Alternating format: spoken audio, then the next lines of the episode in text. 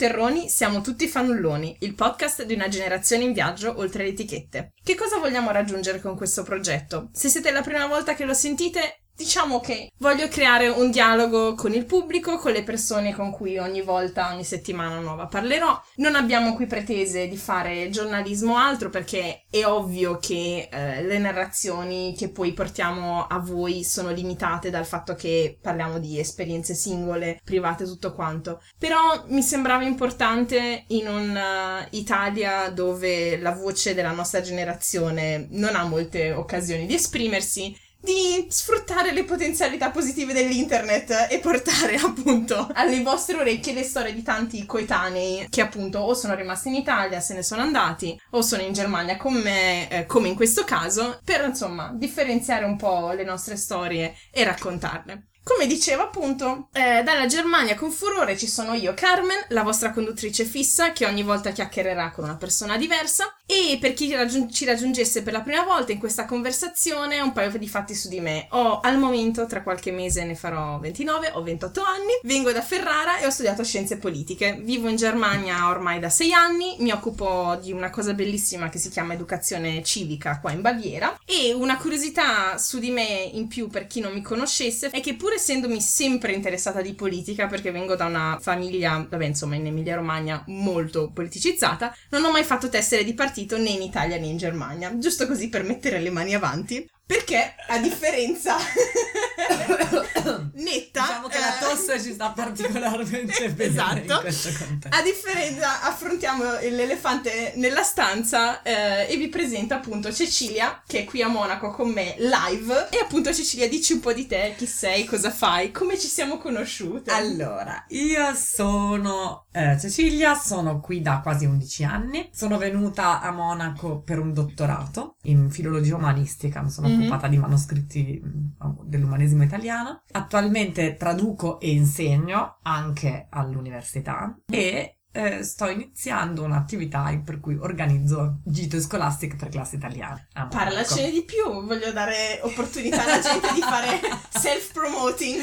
Ok, non era mia intenzione. Non importa, non importa, voglio eh, no, abbiamo con altre, con, altre coll- con altre, colleghe e un collega abbiamo iniziato a, insomma, ad, a mettere in piedi una piccola aziendina che mm. si occupa di organizzare tour pensati per le scuole italiane okay. attraverso Monaco per far conoscere conoscere la città non soltanto nel suo centro storico, che è gradevole, ma certamente non sì. è il centro di Roma o di Firenze, mm eh, cercando però di mettere a frutto tutte quelle potenzialità che la città offre proprio per i programmi scolastici, cioè okay. tutti i collegamenti che si possono fare con i programmi scolastici del mm, triennio. Tipo storia, scienze. Storia ovviamente, moltiss- moltissimo c'è da dire su Monaco e il nazionalsocialismo, mm. la rielaborazione del nazionalsocialismo a Monaco, certo. eh, oppure percorsi sulla mobilità sostenibile, e insomma mm, percorsi di questo genere, quindi abbiamo tantissime idee in cantiere, tra poco andremo online e okay cominceremo questa avventura, vediamo e cosa il progetto come fuori. si chiama? Si chiama Monaco in Gita. Monaco in Gita. monacoingita.com. Okay. Se c'è qualche insegnante che ci sta ascoltando, segnatevelo perché tra un po' arriverà online. Esattamente. Shameless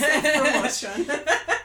allora, allora, mettiamo i puntini su lei. Io ho invitato Cecilia a parlare del, del tema di oggi, che tra l'altro non, non vi ho ancora nominato, cioè veramente pessima. Eh, si vede che fatto, sono tornata da una vacanza e sono completamente sfasata. È l'effetto del Messico. Esatto, è l'effetto del Messico, molto chilled. Il tema di oggi è sostanzialmente, eh, ovvio che insomma questa è la puntata preelettorale. Io però non volevo eh, parlare di elezioni per sé dal punto di vista di quali partiti, quali programmi, quali dibattiti, eccetera, eccetera, perché è una cosa che sentirete ovunque, che anzi probabilmente ne avrete già una testa tanta, ma volevo fare un discorso che andasse al di là del 4 marzo e parlare in generale di come la cultura politica in Italia è cambiata negli ultimi anni soprattutto attraverso l'uso della rete, la diffusione di bufale o fake news come le vogliamo chiamare. E Mm, mi sembravi la persona più adatta a parlarne, non solo perché è un po' un tuo pallino questo tema, no. assolutamente, ma perché indipendentemente dalla tua appartenenza politica ho una grande stima di te e di come ehm, ti rapporti alle persone, che è anche un po' come ci siamo conosciute. Perché tornando alla presentazione, come ci siamo conosciute? Ricordamelo. Che allora, noi ci siamo, momento. in realtà noi ci siamo viste qualche volta. Esatto, ci siamo viste. Ci siamo viste qualche volta lontano in occasione degli incontri pre-referendari dell'anno scorso mm-hmm. e quando Carmen ha presentato Prodi a Monaco Oddio, per poi sì. arrivare al momento in cui io ho presentato invece a Ride Luca a Monaco Carmen mm. mi ha sentito e ha pensato che, di chiedermi di partecipare ad un seminario di formazione politica come traduttrice un po' diciamo un po' tutto fare in quel senso la cosa che non abbiamo ancora detto, nonostante l'elefante sia stato nominato circa mm, mezz'ora fa, sì. è, è, che eh, io sono stata per quattro anni segretaria del Circolo PD di Monaco e tuttora sono nel direttivo e nell'Assemblea nazionale. Detta dun, dun, questa dun. cosa, ormai sapete tutte le cose più imbarazzanti su di me, possiamo proseguire con la conversazione. No, vabbè, mi sembrava giusto essere trasparenti perché, cioè, nel senso, ognuno è umano, ha la propria idea politica, cioè per quanto noi vogliamo cercare di impostare questa discussione in maniera più, più scientifica, più scientifica da un certo, punto, di vista, inevitabilmente abbiamo mm-hmm. ognuno le proprie posizioni politiche ed è giusto tirarle fuori dall'inizio. Ma più che altro, secondo me la cosa importante da dire in relazione alla mia militanza è che il tema di cui si parla per me ha acquistato rilevanza proprio nel corso della militanza, a causa mm. della militanza. Insomma, il tema di oggi è una cosa leggera, giusto per farvi venire voglia di andare a votare il 4 marzo. Allora, um, visto che appunto tra una meno di una settimana andiamo al voto, prima di iniziare ad affrontare il tema centrale della giornata di oggi, volevo fare una piccola, aprire una piccola parentesi informativa, perché è la prima volta che andiamo a votare con il Rosatellum e interessantemente anche per chi è in Italia, volevo anche parlare delle differenze tra voto estero e voto in Italia, perché noi, italiani all'estero, votiamo ancora con la legge Tremaglia del 2001. Esattamente. allora, perché questa cosa? Partiamo da qui. Ma la legge, la legge italiana all'estero viene, non viene mai considerata sostanzialmente da nessuno, nel mm. senso che è, ci sono stati diversi tentativi di, far, di modificare qualcosa. Io credo in questo caso specifico, anche se sono una militante, non sono una politica, quindi certo. non ho accesso alle segrete stanze. Io credo che in questo caso fosse già difficile a sufficienza trovare un accordo su una legge elettorale per l'Italia mm. e quindi il voto estero è stato come sempre penalizzato e non c'è stato un ripensamento complessivo mm. di tutta la, la situazione, sì. anche perché questo va pure detto, puntualmente quando si parla di riformare il voto estero ritorna fuori l'ennesimo dibattito sulla legittimità del voto estero, mm. sulla legittimità della circoscrizione estero, quindi soprattutto in momenti di in instabilità. Nipoti in America Latina di discendenti italiani che non gliene frega niente. Sì. Eh, che però è un tema che viene facilmente cavalcato, mm, cioè certo. periodicamente la settimana prima del voto iniziano i post super virali in cui si raccontano cose improponibili sul voto degli italiani all'estero e, e inizia il solito giro di giostra su sì. ma voi non dovreste votare perché di qua, di là, di su, di giù. Quindi in realtà con, con anche appunto disinformazione piuttosto consistente e moltissime visualizzazioni, moltissime condivisioni. Mm. Quindi la mia impressione è che toccare anche il voto estero avrebbe creato... Aprire un... il vaso di Pandora. Esattamente. Esatto. Oh, poi io non mi lamento, eh, perché col voto estero abbiamo addirittura le preferenze, cioè a me non dispiace francamente. Io, ecco, qua, qua potremmo iniziare a, a ragionare io e Carlo Carmen sul fatto che per me le preferenze sono praticamente il male, quindi... Però insomma, questo, a parte vabbè, questo. Insomma. A parte quello. E niente, e invece il Rosatellum. Allora, il Rosatellum per il, adesso do un pochino una, qualche mm, numerino, sì. eh, cercando di capire un pochino mm-hmm. com'è la situazione. Il Rosatellum sostanzialmente è una legge elettorale mista di proporzionale maggioritario con prevalenza del proporzionale. Ricordiamo per chi non ha studiato scienze politiche che in generale il maggioritario porta a un sistema di par- partitico dove ci sono pochi partiti, un, un po' all'americana italiana di, sì. o l'inglese, esatto, mentre il proporzionale dà l'opportunità appunto di una rappresentazione con molti più partiti, più piccoli, più grandi. Di, insomma, e, e rende, diverse. cosa fondamentale, necessarie le coalizioni nel esatto. 90% dei casi, come si vede adesso in Germania, per esempio. Esatto. E appunto in Italia mh, ci troviamo davanti al paradosso del gridare all'inciucio qualsiasi sia la coalizione che viene paventata, salvo poi, mh, diciamo, riuscire a far passare come unica legge elettorale dopo vari tentativi una legge che rende obbligatorie le coalizioni e quindi sì. in qualche modo tornerà ad alimentare la retorica dell'inciuccio. Mm. Questa è una cosa che personalmente trovo abbastanza preoccupante proprio a livello di, di sistema paese, non so come sì. dire. Comunque, tornando senso, a spiegare come funziona. Certo, sì, no, queste certo. poi sono, sono sì, cose insomma che lasciano un po' il tempo che trovano. Cosa come funziona? Ci sono abbiamo un 37% dei voti in Parlamento che viene dato con questa cosa del maggioritario, quindi dei seggi. Sì. Dei seggi. Mm-hmm. Esattamente, questo cosa significa? Che su eh, 630 seggi alla Camera, 12 sono per l'estero e ci, ci torniamo dopo. Mm. 231 sono dati tramite collegi uninominali, quindi mm-hmm. appunto sì, la, la, lotta, tra virgolette, tra, tra, candidati scelti dalle coalizioni. Mm-hmm. E il resto, quindi 387, vengono dati col proporzionale sui seggi al Senato, su 315, 6 vengono dati all'estero, 109 vengono dati col sistema uninominale, il resto 200 con il sistema pro- proporzionale. In pratica, sulla scheda si può mettere o un segno sul candidato, che quindi trascina con sé tutte le liste che lo sostengono, mm-hmm.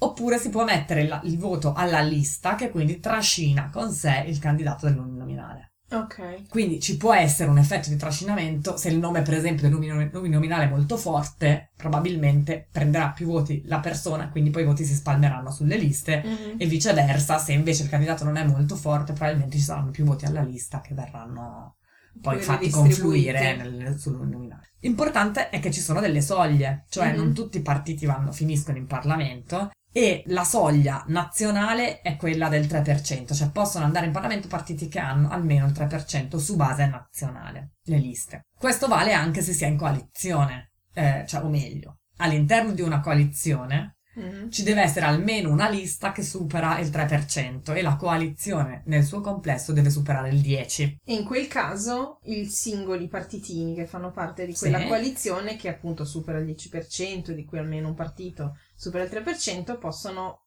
avere il seggio in Parlamento con un per cento, giusto? Eh, con almeno. Sì, sì, fondamentalmente sì, però di fatto l'1% è il modo, che si, è la soglia che si ha per non disperdere i voti. Ok. Cioè è la, la soglia minima mm. per fare in modo che quei voti lì non vadano persi. Ok. Quindi poniamo la lista di Prodi insieme, se prende, può prendere magari il 40% a Bologna, però eh, su tutto il resto d'Italia magari prende di meno, è importantissimo che raggiunga l'1, perché sennò si perdono tutti i voti di Bologna da un certo punto di vista okay. e non vanno alla coalizione. Ok. Questa okay. Come, come, cosa di massimo. Invece, questo mh, mm, per quanto riguarda l'Italia. Per quanto riguarda l'estero è tutto diverso, nel senso che all'estero abbiamo un proporzionale puro, mm-hmm. che ovviamente in un sistema tripolare significa avere una soglia altissima naturale, cioè non, non, fissata per legge, ma di fatto ci sono tre blocchi grossi che sono la destra, il PD e i 5 Stelle. Cosa significa? Quali sono le implicazioni del proporzionale puro senza coalizione?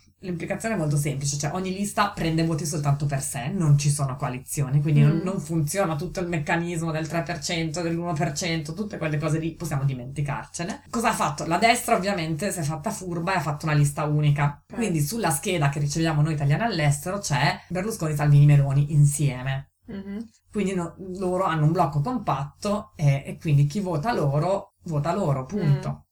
A sinistra ovviamente no, cioè l'unica, l'unica lista che è stata fatta insieme è stata quella del PD con i socialisti. Per il resto però il PD non si è coalizzato né con liberi uguali come naturale dal punto sì. di vista del quadro nazionale né con, più, Europa. Qua ci sono versioni differenti sulle ragioni, su questo okay. so, preferisco sorvolare. Sì. Comunque il fatto è che non c'è una coalizione e quindi di fatto c'è il rischio di farsi concorrenza, anche perché questo meccanismo per molti non è chiaro, quindi molti votano più Europa pensando di dare voti alla coalizione, cosa che poi non accade. Mm. Perché può succedere che se più Europa riesci, riuscisse ad eleggere un deputato, cosa mm. piuttosto improbabile, allora lì si potre, potrebbero fare coalizione post-elettorale, cioè a quel punto lì fanno parte dello stesso gruppo, però mm. il problema è che bisogna arrivarci a portare il E con soglie massime dici numero puro di voti cevuti. Sì, cioè io dico le soglie nel senso che con un proporzionale puro tra blocchi grossi di fatto bisogna avere tanti voti per riuscire ad avere un deputato. Mm. Noi, allora, quindi dicevi c'erano 6 senatori e 12 Per l'estero. ehm, alla Camera. Mhm. E le circoscrizioni estero quali sono? Europa? Europa, Sud America, Nord America e poi ce n'è una bellissima Africa, Oceania, Asia e credo Nuova Zelanda. Ok, i famosi genere. italiani alle Tonga. Esatto.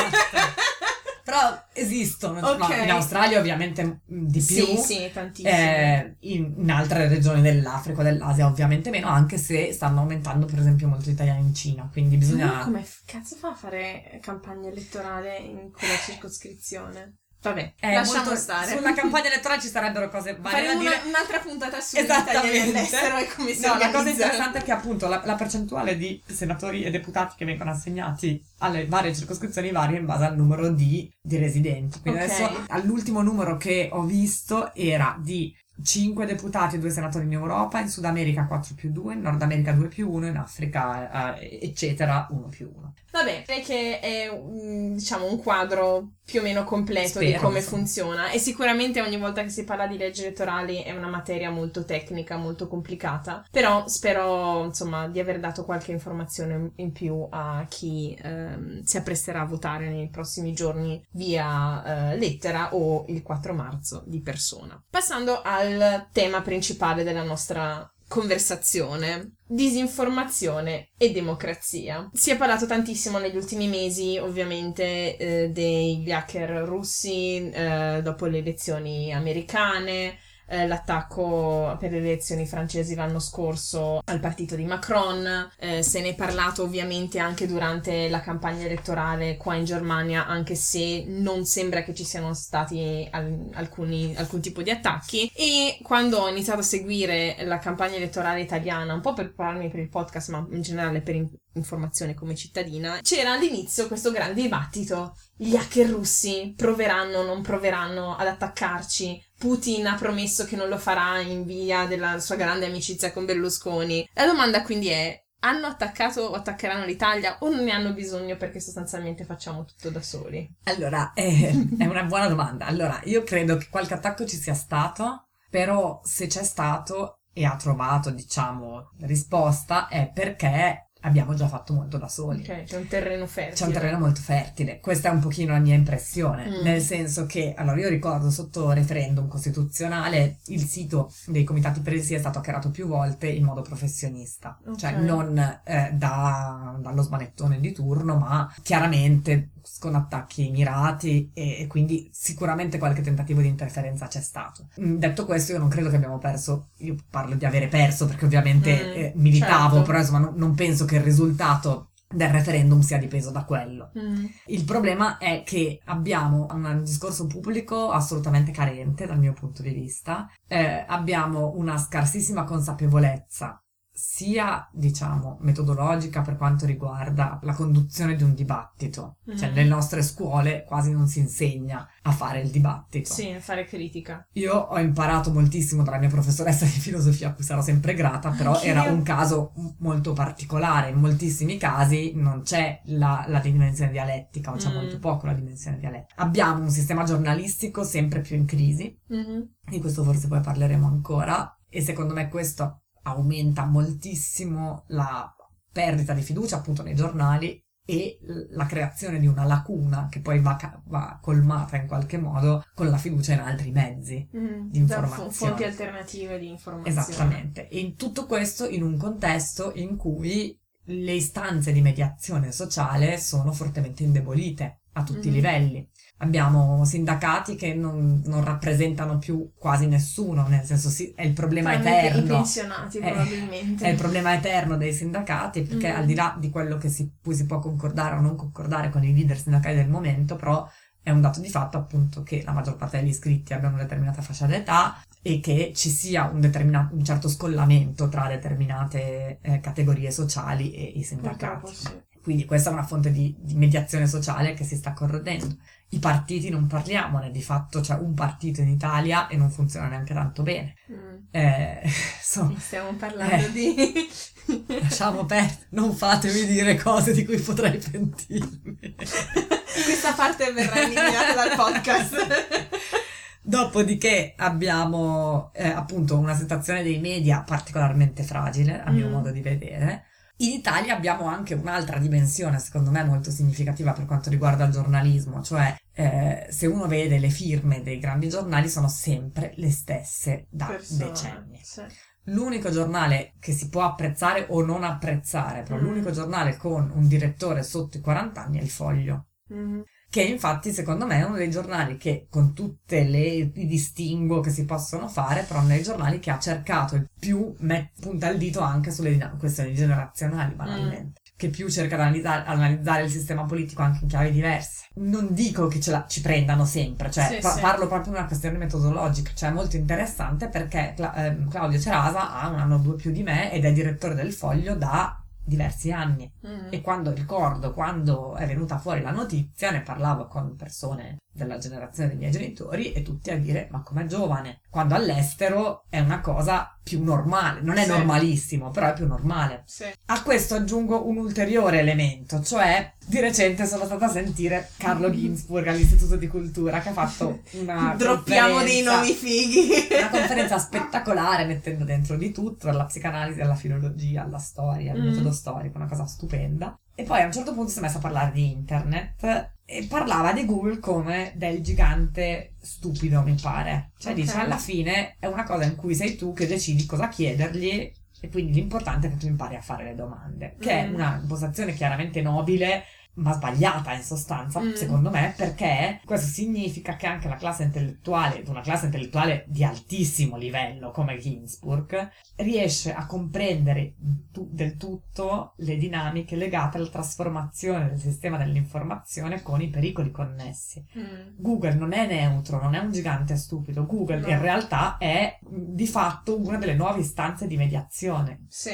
E fino a Siamo andati quando... a sostituire partiti e sindacati. Esattamente, fino a nella- quando non capiremo che lì c'è, che in Google, che in Facebook, che nei, in tutti gli algoritmi possibili e immaginabili c'è un'istanza di mediazione, sarà difficile, a mio modo di vedere, Mm. affrontare in modo globale il problema della disinformazione. Sì, è una cosa molto interessante perché ehm, in preparazione anche a questa discussione ho chiesto a mia madre, ma i programmi elettorali una volta dove uscivano, come li annunciavano? E lei mi raccontava semplicemente si faceva la, la riunione di partito, si decideva il programma elettorale e il giorno dopo il programma elettorale era come prima cosa pubblicato sull'unità. Adesso parliamo ovviamente del Certo. PC. E quindi c'erano i giornali con una certa affiliazione di partito che erano la voce importante appunto eh, dei, dei contenuti del partito stesso e quindi c'erano più livelli di mediazione tra gli elettori e il partito in questo senso che però erano controllati dal partito stesso non così come Google che è una specie di controllo al contrario dove lui ti propone le cose che tu ti vuoi sentir dire o che hai già cercato che sono simili ai tuoi interessi quindi sei tu senza però esserne completamente consapevole che decidi i contenuti. È, è questo, cioè secondo me la parola chiave in tutta questa dinamica è la consapevolezza, nel Mhm. senso che il problema, cioè la camera dell'ego in sé Mm. è sempre esistita, cioè se io esco di casa, compro un'unica e vado alla riunione del Partito Comunista, vivo nella mia camera Certo, dell'eco. Certo. È una camera dell'eco di cui io sono consapevole. Io scelgo di leggere l'unità e non il Corriere. Ricordo Mm. ancora quando è stato eletto Napolitano, mio padre, che invece è sempre stato piuttosto anticomunista, diceva lui era il comunista che leggeva il Corriere della Sera. Mhm. E questo già bastava per far capire il tipo di rapporto con il mondo, quindi non è chiuso nell'unità, ma Mm. legge il Corriere della Sera. Sì. Eh, nel momento in cui però questa consapevolezza viene meno perché non abbiamo gli strumenti tecnologici per capire cosa succede e perché è molto comodo andare Sì. su internet e, no- e non pensarci, Mm. secondo me fino a quando non ci sarà questa consapevolezza in pieno sarà molto difficile pensare alla trasformazione del sistema dei media nel, nel suo complesso. Dopodiché qua torna il mio nuovo, il mio, il mio altro pallino, insomma. Sì. I miei amici l'hanno già sentito 15.000 volte. Ciao amici cari, un saluto. Con la tafaziana che sì. esatto. E cioè il fatto che secondo me è possibile e anzi doveroso ripensare alle istanze di mediazione sociale eh, nel senso che il fatto che adesso siano in crisi non significa che non servano più. Mm. Significa che bisogna pensare a delle is- distanze di mediazione sociale che funzionino per il momento che stiamo vivendo. Ok, quindi dei partiti Dei pa- nel mio o caso, comunque delle sono- organizzazioni Esatto. che, che siano capaci di Di- usare l'internet non solo internet, come- ma di comprendere la società, Sì. compresi i mezzi di Mm, comunicazione. sì. Cioè, io penso al partito, la cosa che penso io del partito in questo momento è che la cosa più importante che dovrebbe fare il partito è fare quello che faceva con l'unità, ma adatto ad adesso. Mm. Quindi organizzare incontri, eh, studi, eh, chiacchierate, volantinaggi per fare reintermediazione dell'informazione. Sì, la comunicazione porta a porta, ma con mezzi diversi, o anche sempre o anche porta, esattamente. però mh, con anche una sì, per reintermediare l'informazione Mm. e per ricostituire un- un- una dimensione di fiducia che è quella poi necessaria Sì. perché una persona si fidi di te quando ti Sì. deve votare. Ma questo vale per i sindacati allo stesso modo, cioè Mm. il fatto che il sindacato sia in crisi non significa affatto che non serva più, No, anzi. anzi, anzi. Anzi. Cioè, il sindacato serve, altro che il problema è che il sindacato deve, in questo caso internet c'entra di meno ovviamente, Mm. però deve reinterpretare la sua funzione di mediazione in funzione della, della società che deve rappresentare in qualche Sì. modo. Così. E quindi per concludere, perché è una conversazione interessantissima e il- l'orologio però sta volando, si collega bene un po' anche la conclusione del libro che ho letto a preparazione della cosa, Disinformazia. Cioè, qual è quindi il nostro ruolo di singoli cittadini, di singoli fruitori, consumatori di media? Qual è la nostra responsabilità? E Qual è, che cosa è fattibile chiedere? Perché uno non può costantemente mettere in crisi, in critica ogni singola cosa che legge, andare a cercare ogni singola fonte delle notizie che legge, perché è un investimento di tempo notevole. Salvo poi, sì, forse ogni tanto dovremmo farlo di più, questo sicuramente come buona abitudine, ma quali sono, diciamo, istruzioni per l'uso, per Allora. migliorare anche il discorso politico, anche semplicemente tra, tra cittadini?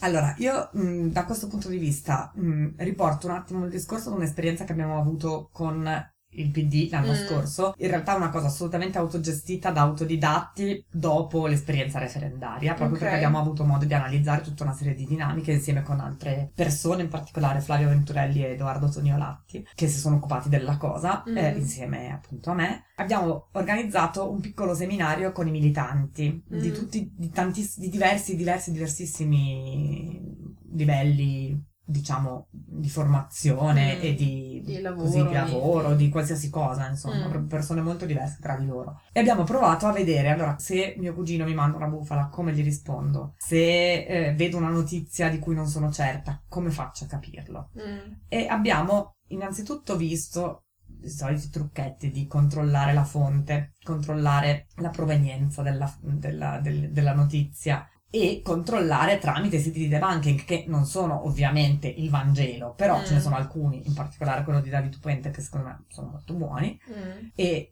secondo me è- può essere utile nel momento in cui si ha il dubbio fare una rapida verifica. Mm. Questo secondo me può essere sempre utile. Dopodiché, secondo me, una responsabilità pure nostra, cioè io ne, ne ho parlato appunto in termini di partito in modo particolare, quindi quello che dicevamo a loro è come si fa ad ascoltare le persone, perché in realtà Mm. la cosa peggiore che si può fare è dire ma guarda che questa è una balla, cioè la, la tipica conversazione che io all'inizio forse ho anche contribuito a creare è uno scrive una stupidaggine e gli posti sotto il link del debunker che dice guarda che è una bufala. Mhm. Questa è la cosa peggiore, perché a quel punto lì uno dice ma tu credi al debunker e non credi a questo, perché? Sì, è una questione Diventa di questione di fiducia, che credono, esatto, che vanno una esatto. contro l'altra. Mm. Quindi per disinnescare questo tipo di meccanismo, la cosa che abbiamo visto funzionare di più è puntare sul mettere in discussione. Ma allora, ma qual è il problema? Ma questa cosa qua ti sembra verosimile? Come mai credi a questa cosa? E instaurare un dialogo. Mhm. La- l'aneddoto più bello me l'ha dato uno dei segretari di circolo, che è una persona,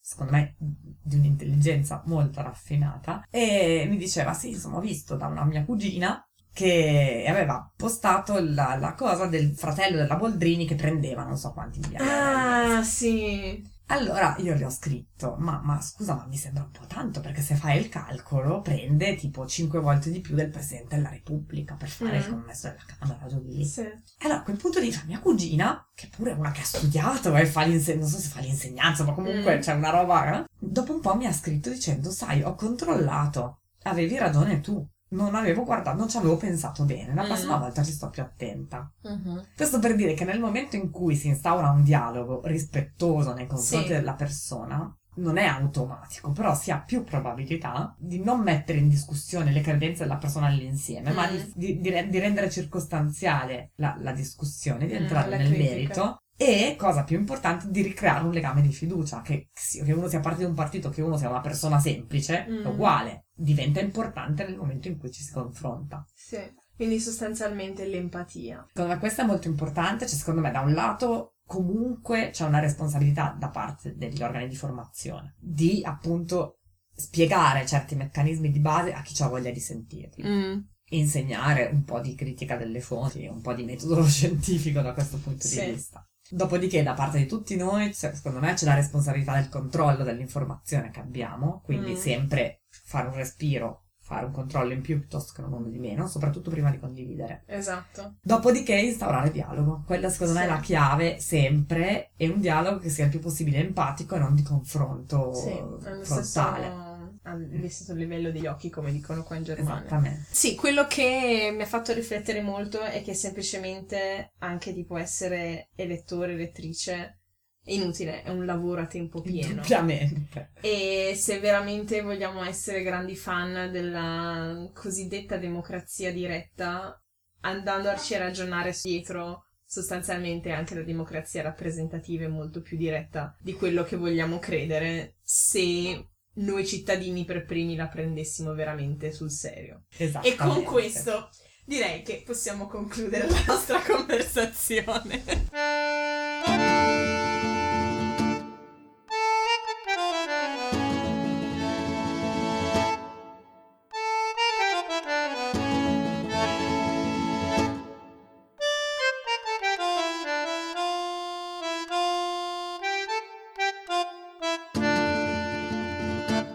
Alleggerire l'atmosfera, dopo esserci appesantiti con ansie esistenziali preelettorali, continuiamo ora con la rubrica In giro per il mondo. In questa rubrica ci scambiamo consigli su cosa fare quando viaggiamo, perché di tutte le generalizzazioni che si sono fatte sulla nostra generazione, una cosa è vera. Siamo più abituati a viaggiare e a vivere all'estero. E un paio di dritte da chi ha vissuto o vive in certi posti fanno sempre comodo. Quindi, se state pianificando un viaggio, diteci su Facebook di quale altra città volete che parliamo e ne terrò conto per le prossime puntate. Insomma, io sono appena tornata da una settimana meravigliosa in Messico. Tu hai sposato un messicano, non potevamo che parlare di Messico. Tocca. Esatto, cioè ci tu che co- cosa ci consigli dei viaggi che hai fatto? Tanto quante volte sei stata in Messico? Uh, credo ormai sei volte. Ok, wow. Di cui la maggior parte nel nord, mm-hmm. nella, nella, in Sonora, che è appunto okay. la regione da cui viene la famiglia di mio marito, mentre appunto una volta siamo stati a fare un viaggio più lungo nel sud. Uh-huh. E i posti che, che, consiglio sono, due sono in questa regione che, in cui di solito non va nessun turista mm-hmm. europeo, quindi forse per questo sono anche un po' meno conosciuti rispetto okay. alla media dei posti messicani messicani e sono la riserva del Pinacate e mm-hmm. eh, il paesino di Baia de Chino. La riserva del Pinacate è una riserva mh, vulcanica che si trova mm-hmm. proprio al confine tra Arizona e Sonora, vicinissimo alla Baja California, diciamo proprio in cima al golfo della, golfo okay. della California.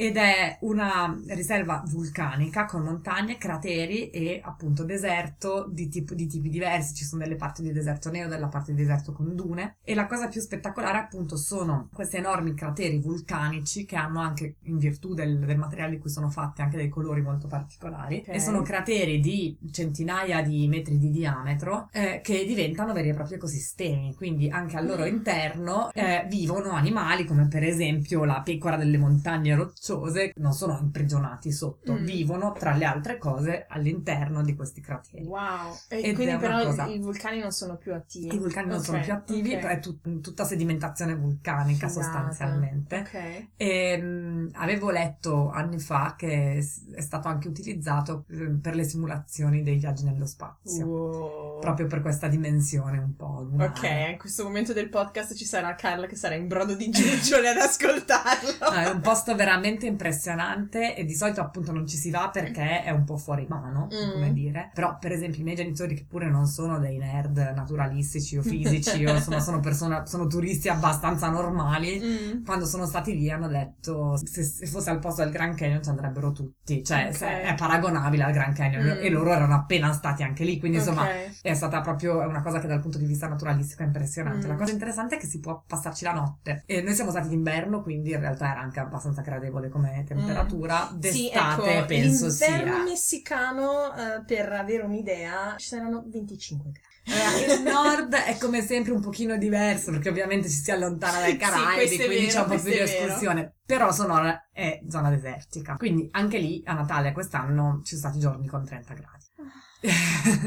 Voglio tornare. Poi con escursione termica, però Mm. comunque insomma Sì, sì, discreto sì. calore. Esatto. E mm, qual era l'altro posto che E dicevi? sempre La quella Baia? zona, la Baia Chino Mhm. è uno dei miei posti del cuore in assoluto. Ok. È un paese di tra le 6.000 e le 8.000 anime, che si Mhm. divide in un paesino più vecchio e un paesino più nuovo. Il paesino più vecchio è sostanzialmente un paesino di pescatori. Siamo sempre in Golfo della California, però sul lato della terraferma. Mhm. Quindi paesino di pescatori con grande povertà, strade malmesse, insomma, mh, purtroppo abbastanza non, non particolarmente strano, Mm. anche per il nord del Messico che pure è più benestante di altre regioni. E poi c'è invece il Quino Nuevo che è mh, sostanzialmente una fila di case su una baia di 11 km. E sono case praticamente sulla spiaggia, poche file di case appena dietro Mm. e vivono sia messicani sia tanti statunitensi che Ok. vanno a fare la pensione. E inoltre l'altra cosa che veramente mi piace tantissimo e che consiglio a chiunque voglia andare è l'Estero, che è una Mhm.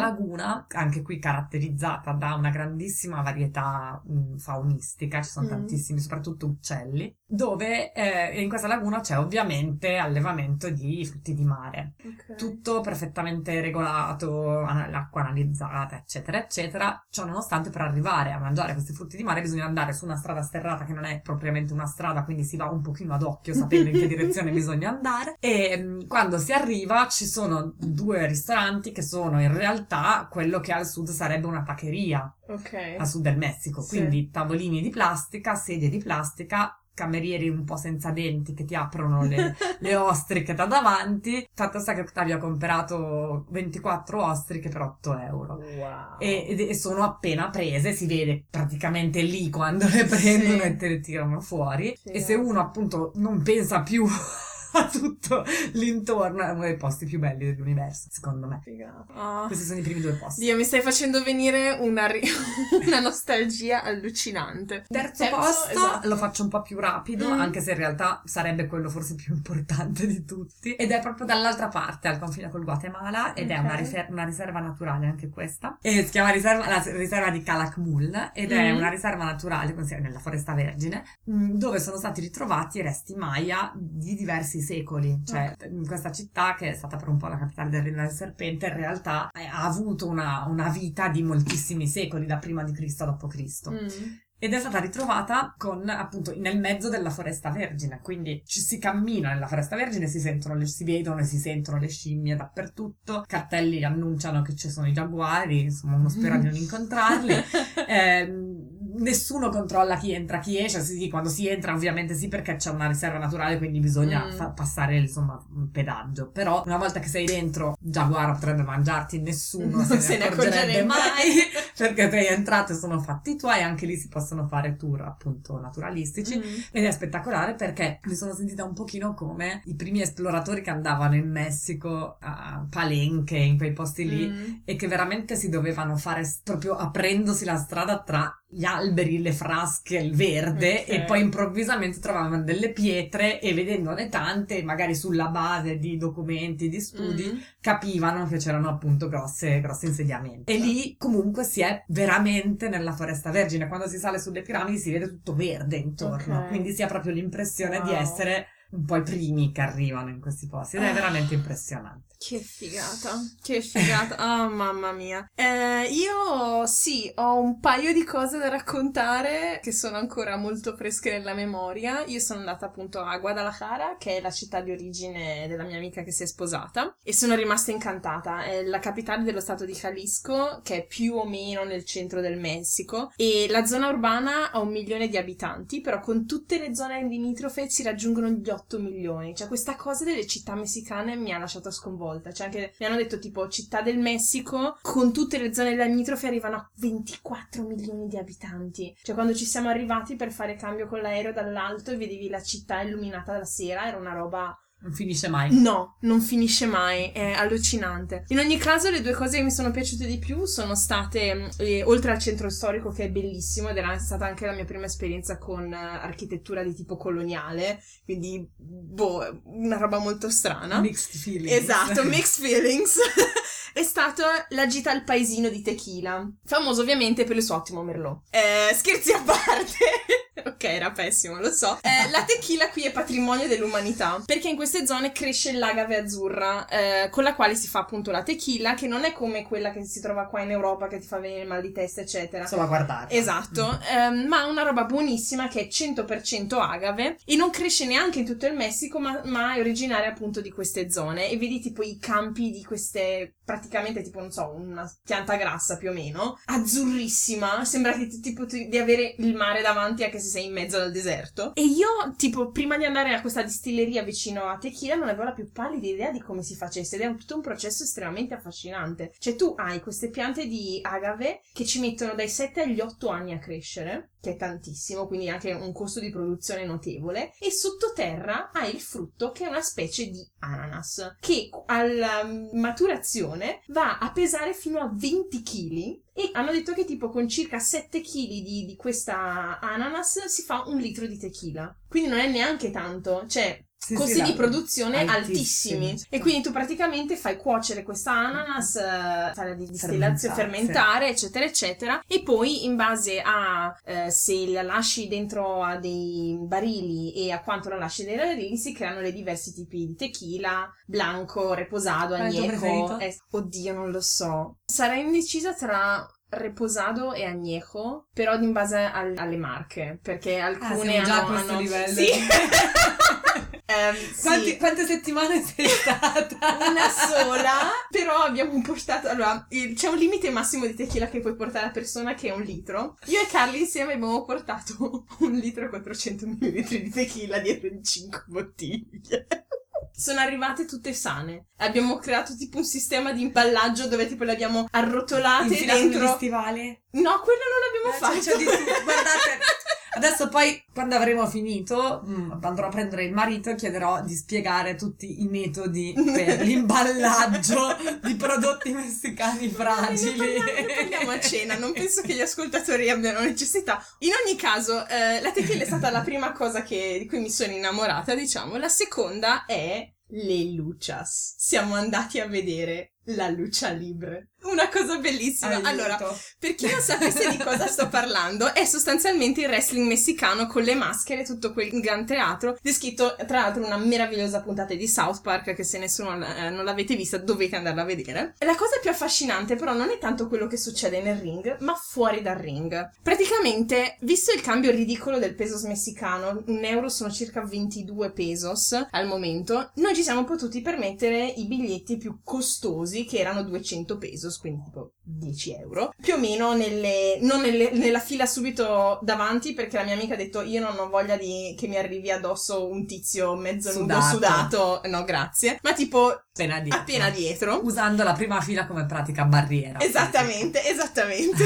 e Vicky, la mia amica, ci spiegava che ci sono durante lo spettacolo dei cori che gli spettatori si gridano a vicenda perché c'è una zona tipo mh, limitata dove la gente sta in piedi, tipo le gradinate che, dove si paga di meno e chi sta seduto comodo eh, in platea più o meno che paga di più. E perché la società messicana è ancora molto divisa in caste sociali, economiche. E quindi le luchas sono quasi un momento catartico dove esprimere queste differenze e tensioni sociali. E quindi nelle pause o durante gli incontri ogni tanto partivano a caso questi cori per insultarsi a vicenda che facevano parte però di una coreografia finta e predeterminata quasi quanto quella sul ring ed era estremamente affascinante. Poi dopo un po', cioè, allora, non avevo bevuto nessuna tequila, solo una birretta in quella sera, però a un certo punto mi sono lanciata anch'io, ho iniziato a fare i cori, a partecipare. Il C'era... napoletano, probabilmente. No, no, no, no, no. Ma forse con un leggero accento, No, ma secondo me uno capirebbe uno molto capirebbe bene. Chi da morta,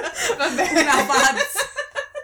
In ogni caso, e niente, insomma, è un'esperienza che una volta nella vita va fatta perché è veramente assurdo, assurdo e, e, e, bellissimo. E con questo direi che la nostra rubrica, eh, che potremmo rinominare per questa puntata Amore per il Messico, possiamo concluderla.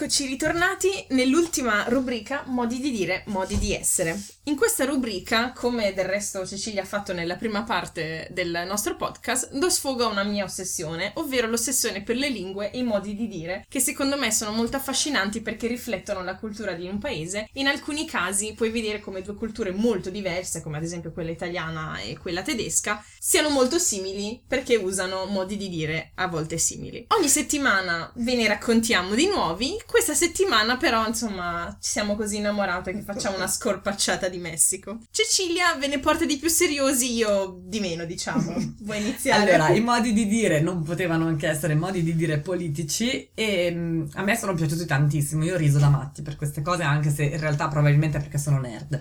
Il, um, vabbè, la prima parola, in realtà più che modi di dire sono parole. La prima parola che mh, mm, denota una grande vicinanza tra le culture italiana e messicana è quella degli accarreados. Gli accarreados sono quelli portati in carro, quindi appunto in, in macchina, in camion, mm. pullman, quello che sia, a manifestazioni politiche, quindi sono sostanzialmente uh-huh. le truppe cammellate. La cosa divertente è che gli accarreados non, non necessariamente vanno a votare, mm. ma possono anche andare a manifestazioni semplici, par- così governative o partitiche. Credo che insomma sia una pratica piuttosto diffusa e transpartitica. Questa è una cosa sì. non... Le altre due cose sono più legate al primo. Ok, invece. ok, cioè PRI che è il Partito Rivoluzionario Istituzionale, quindi un nome che è, è un nome, un nome ossimorico meraviglioso, che è un partito, diciamo, equivalente alla nostra democrazia cristiana, nel senso che sono al governo con pochissime interruzioni da migliaia di anni e hanno una loro liturgia di partito, che chiamano mm. proprio liturgia. La liturgia prevede il dedaso e il tappato. Il dedaso vuol dire che il presidente in carica, in questo mm. caso Peña Nieto, può indicare con il dito, il dedaso, il proprio successore o meglio, candidato del partito mm. alle elezioni successive, okay. perché si può rimanere in carica soltanto per un mandato. Mm-hmm. No? E quindi, appunto, cioè, soprattutto prima c'era il dedaso, dopodiché si sapeva chi era il nome, però veniva mantenuto protetto, sì, non si sapeva, non era ufficiale, e quindi si diceva appunto che era tappa- il tappato, cioè il candidato tappato, sì. tenuto all'oscuro, che poi veniva destappato a un certo punto di vista. Come una bottiglia di tequila. Esattamente, esattamente. La cosa interessante è che una trentina d'anni fa c'è stato una, diciamo, una, un ri- il repudio all'eraso e tapparismo, cioè c'è addirittura okay. il concetto del tapparismo. Quindi di fatto c'è stata l'introduzione di primarie, insomma un processo di mm. maggiore democrazia, che però adesso in qualche modo sta tornando indietro, tant'è uh-huh. che Peña Nieto ha rilasciato un'intervista in cui rivendica con un certo orgoglio la liturgia del PRI okay. e la, la, sua la legittimità del dedaso e del papato, eccetera, eccetera eccetera. Poi adesso c'è già il nuovo candidato, però sì, comunque sì. si chiama Meale. Comunque, okay. insomma, è divertente perché appunto dopo 30 anni siamo ritornati al tapado, al dedaso, quindi alle segreterie di partito che indicano i candidati mm. e quindi da un certo punto di vista siamo Allucinante. Sì, io in realtà volevo appunto portare un, una cosa sciocca perché. Perché sapeva sono... che io sono pesante. no, non per quello, ma perché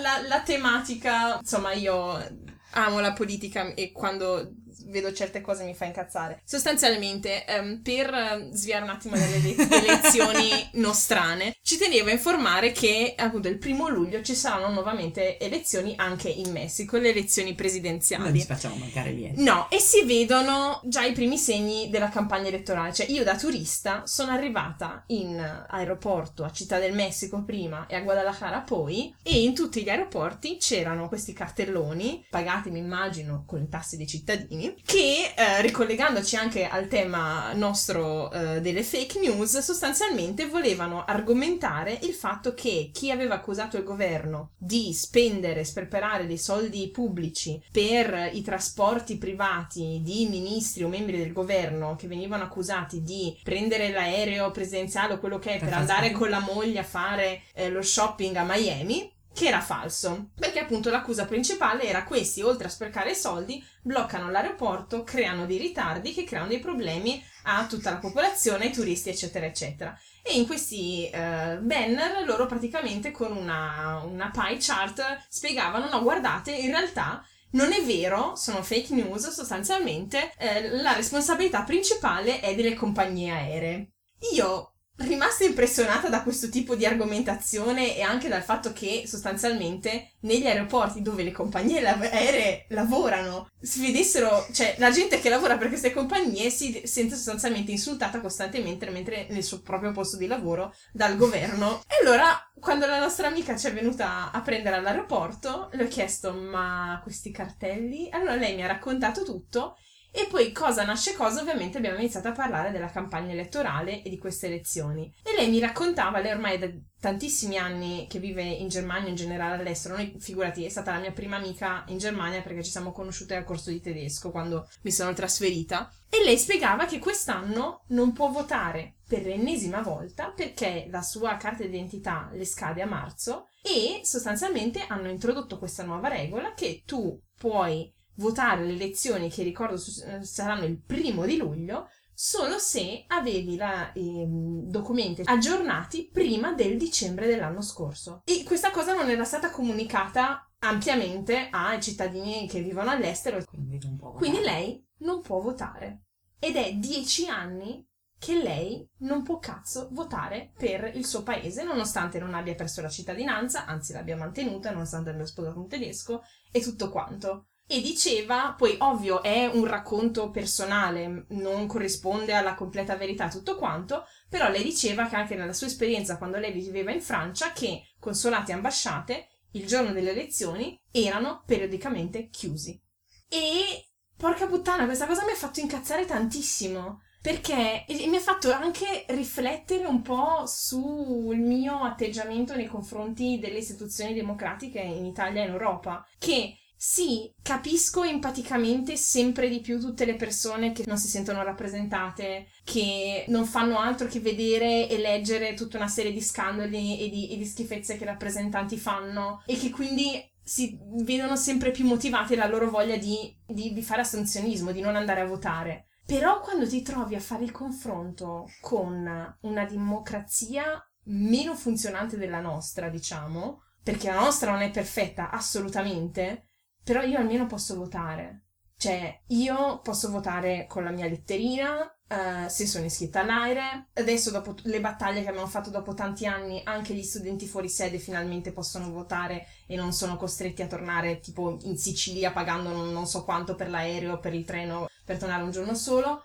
La nostra democrazia, almeno dal punto di vista del voto, funziona con tanti difetti possibili. Però almeno noi possiamo esprimerlo il nostro voto. E sta cosa veramente mi ha mandata Ah! Vabbè, e ehm, dopo insomma questa botta di allegria, per buttare a terra luce e vino, ho pensato di citarvi i brindisi tradizionali per bere il tequila che ho imparato nella distilleria. Io. E a tal proposito ho portato della tequila. Adesso. Visto che Cecilia... Come aperitivo. Eh, come aperitivo, esatto. Visto che Cecilia, una delle cose principali che fa è anche appunto la traduttrice, Uh, e ha sposato un messicano, quindi vabbè, anche Mi se tocca. no devi farlo. Di solito fa le cose tra tedesco e italiano, ma direi ok. Aguas de la Verde Matas. Tu me tiras y me matas. Me haces andar a gatas con los calzones entre las patas. Mhm. Che vuol dire? Che vuol dire acque della- del- delle erbe verdi, cespugli verdi. Tu mi, ma- mi butti via e mi ammazzi, mi fai andare a gattoni con i, con i pantaloni tra le gambe.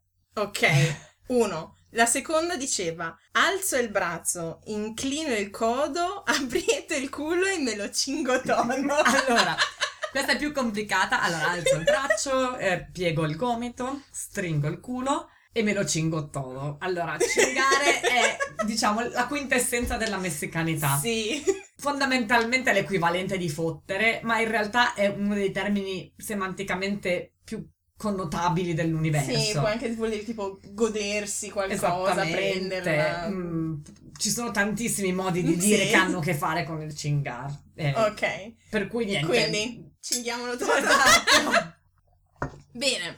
E così si conclude la nostra puntata. Grazie mille a Cecilia davvero per il tempo che ci hai dedicato, tutta Grazie, la passione eh, nella conversazione. Prima di concludere volevo dare i premi per la puntata precedente che a questo giro sono tantissimi. In ordine cronologico il primo va da Andrea che riguarda la seconda puntata si è andata a trovare altri articoli molto interessanti sul Barn e altri modi di dire derivati dalla fisica e ha scoperto pignolo che è che secondo il dato aggiornato al 2017 Londra non è più al quinto posto delle città italiane ma è scesa al tredicesimo posto. Il secondo va invece al Baba che ha l'udito di un elfo e si è accorto che al minuto 43 e 23 dell'ultima puntata con Aurora si sentiva Carl che fuori campo diceva wow. Il terzo va a Michele che ha suggerito di mettere tutti i posti della rubrica in giro per il mondo su una Google Map. Ci sto lavorando, appena avrò tempo per terminarla ve la posto su Facebook. E l'ultimo va a Paolo che dopo aver fatto binge listening del podcast mi ha mandato 10 minuti di messaggio vocale con suggerimenti e ottimi consigli. Da elencare sono da veramente troppi ma ci tenevo a ringraziarti per lo sbattimento. Prima di chiudere volevo poi fare un annuncio. Il 6 marzo sarò ospite dell'ora italiana a Radio Lora, la radio locale di Monaco in frequenza 92.4 che fa una puntata in italiano una volta al mese. Dovrebbero pubblicare per una settimana le puntate registrate anche sul loro sito e vi metterò ovviamente il link sulla pagina Facebook. In pratica mi hanno invitata a fare una puntata speciale con commento post elettorale per italiani e tedeschi. Aiuto, ma grazie per la fiducia. Se state ascoltando questo podcast quando esce lunedì mattina, spero siate arrivati nel frattempo al lavoro. Se no, tenete duro che il pendolarismo prima o poi finisce. Per domande o commenti visitate la nostra pagina www.facebook.com slash tuttifannulloni o scriveteci a tuttifannulloni.gmail.com E ricordate, vale sempre la regola del rispetto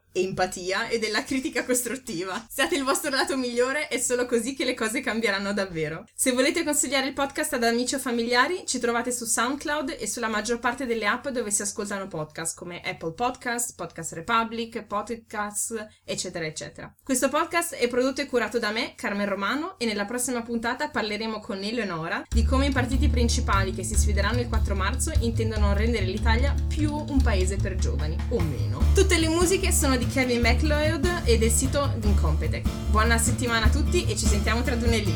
Alla prossima! Ciao!